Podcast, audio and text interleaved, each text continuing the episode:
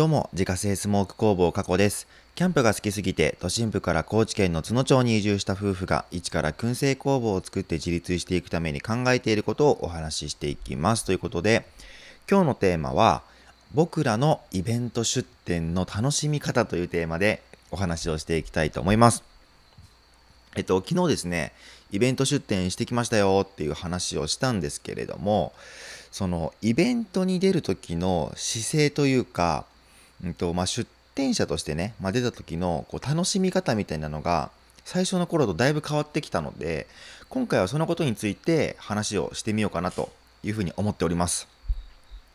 でまあ最初の頃のイベント出店の時の考え方、まあ、向き合い方とあとは今の考え方とか向き合い方っていうのをまあ比較しながら進めていこうかなというふうに思っておりますので最後までお付き合いください。ということでですね、じゃあまず最初の頃はどんな感じだったのかっていうところから、えー、話していくんですけれども、僕はですね、以前、文具系のメーカーにいて、営業をやっていたんですね。で、当時はですね、あのよく大きな展示会、まあ、ビッグサイトとか幕張メッセとか、まあ、あいうでかい会場の、まあ、ブースを一つ使ってですね、まあ、そこで自分たちの商品を説明するみたいな展示会によく行って説明スタッフとして参加してたことがよくあったんですよ。まあ、それこそ年に何回、えー、2、3回とか3、4回とかあったので結構な数やってたんですよ。なので自分の中では最初の頃はその時の当時のね展示会でのやり方っていうのがベースにあってでとにかくですねそのブースの前を通るお客さんに声をかけまくってまあ、チラシ渡したりとかノベルティ渡したりとかでそこから話を広げていってブースに引き込んであれやこれやってやっていたので、まあ、いかにこうお客さんを捕まえて、えーとまあ、自分たちの商品を知ってもらって次につなげていくかっていうのが、まあ、基本の考えとしてあったんですね。なのでいかにお客さんと接して、まあ、次につながる取引先を見つけるかみたいな感じのもう本当にゴリッゴリの営業マンだったので、まあ、そのやり方をですね、まあ、こっちに来てからもそのまま、まあ、踏襲してこっちでもとにかくですね目の前を通るお客さんを逃がさないぞみたいな感じでお客さん捕まえてはですね商品を買ってもらうっていう感じでやってたんですね。だから本当にいっぱい商品を持っていってとにかく売りさばくぞ絶対完売するぞみたいな完売するまでブースから絶対離れないみたいな感じでやっていたので、まあ、その時はね、まあ、当時の営業マンだった頃の経験っていうのは、まあ、この段階では結構役に立ってたんですよ。まあ、イベント出店にしたらねあの持っていったものは大体毎回売り切ってたので、まあ、これはこれでねあのその当時は良かったんですよ。ただこれは要はですね自分の売り上げのことしか、まあ、考えていないんですね。でそのしかも一時的な一時的な自分の売り上げのことしか考えていなくって、まあ、自分の商品がその時に売れたらそれで良いっていうことなんですが後にねもっと大事なことに気づくようになるんですよ。面白いっすよね。人ってちゃんと成長するんだなって思ったんですけれどもそのイベント出店の時の向き合い方考え方っていうのがまあガラッと変わった瞬間っていうのが明確にあってそれが何かっていうとまあちょくちょくえっと話に出てきますけれどもえっと土佐市にある森田器製作所さんっていうかところと、まあ、一緒にコラボで出させてもらったイベントがあってその時にもう今までの考え方がもうガランガラッとね崩れていったんですよでね、森田さんね、イベント中全然自分のブースにいないんですよ。帰ってきてって思うことが何度あったかっていうぐらい全然いなくって、その森田さんのね、商品を買いたいってお客さんが来たら、僕らがレジ売って、商品梱包して、お渡ししてってやってたんですけれども、その間森田さんね、どこ行ってたかっていうと、他の出店者さんのブースに遊びに行ってたんですね。それも僕のスモークナッツを持って。本当にねいろんな出店者さんのところに行ってはねこのスモークナッツめっちゃうまいから食べてとか言って他の出店者さんにねナッツの試食配りまくってくれてたんですけれども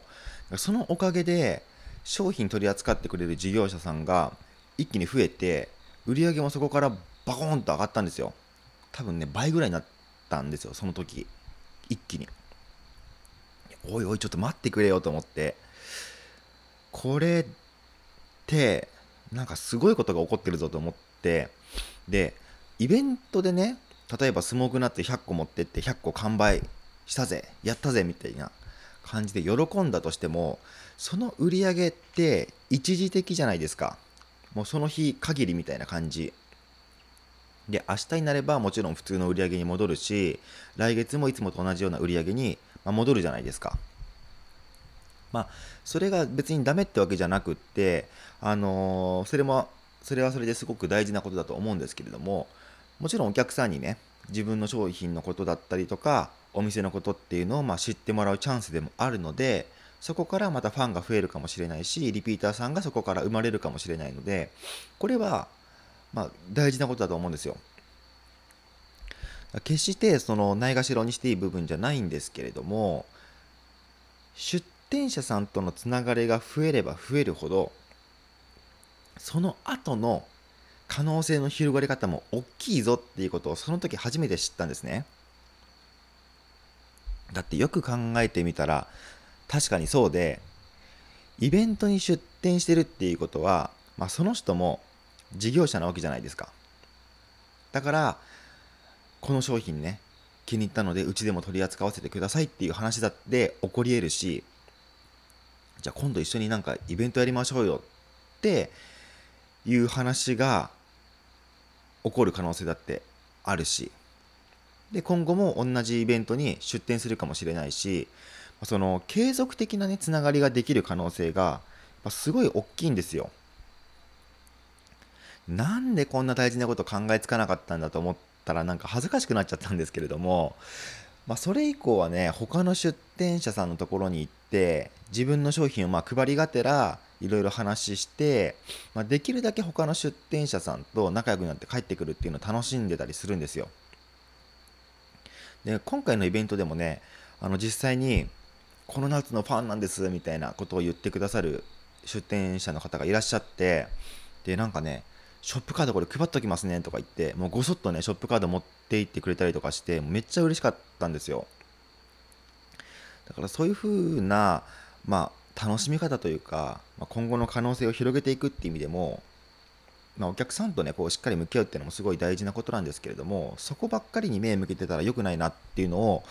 まあ、気づいたっていうのは本当に大きくてだからこれまでは本当にその一時的なね一時的な売り上げを作るために毎回毎回一生懸命になってたのでその後またね結局元に戻って、まあ、自転車操業みたいな感じでなってたんですけれども、それプラスでそれプラスで出店者さんとのつながりをしっかり作っていくことで、まあ、その場限りではない継続的な、まあ、関係性ができていくっていうのが、まあ、すごく大事なことなんだなっていうのを、ま気づかされたんですね。だからね、まあ、まりにもその自分のブースにいないってなるとあのお客さんがねあの商品買えないとか、ね、なっちゃったりするので、まあ、それはそれであんまりねあの 良くないとは思うんですけれどもまあ、その時はね、あの森田さんと出た時は、もう僕が一緒に横に同じブースにいたので、僕が対応できたのでよかったんですけれども、完全にね、誰もいなくなっちゃうっていうのはやっぱりよくないので、まあ、そこはね、自分が出店する時には気をつけなきゃいけないところなんですけれども、まあ、こんな感じでね、あの、なんか新しい楽しみを見つけたというか、あの本当に今回ね、楽しかったんですよ。まあ、お客さん自体がね、やっぱり、まあ、こういう状況なので、コロナ禍なのでま、そんなにねあの、まあ、いなかったっていうのもあるんですけれども、まあ、その一方でねあのその空いた時間っていうのを、まあ、ちょっとこう出店者さんとね話ししながら特に今回はそのキャンプ系のアウトドア系のイベントだったので、まあ、キャンパーの方も多かったし、えー、今度一緒にキャンプやりましょうよみたいな話がね出たりとか、まあ、そんな感じでねどんどんあの継続的なつながりをねまあ、作っていく大事さっていうのを今回気づいたので、まあ、今後もねこういうスタイルでやっていってみようかなというふうに思いましたということで今回はですね僕らのイベント出店の楽しみ方というテーマでお話をさせていただきました。月間800袋販売しているスモークナッツの購入は Web ショップから購入が可能です。概要欄にショップページのリンクがありますのでご確認ください。過去の詳しいプロフィールや商品取扱店舗についてはホームページに掲載しておりますので詳しくは概要欄からご確認ください。それではまた明日。バイバーイ。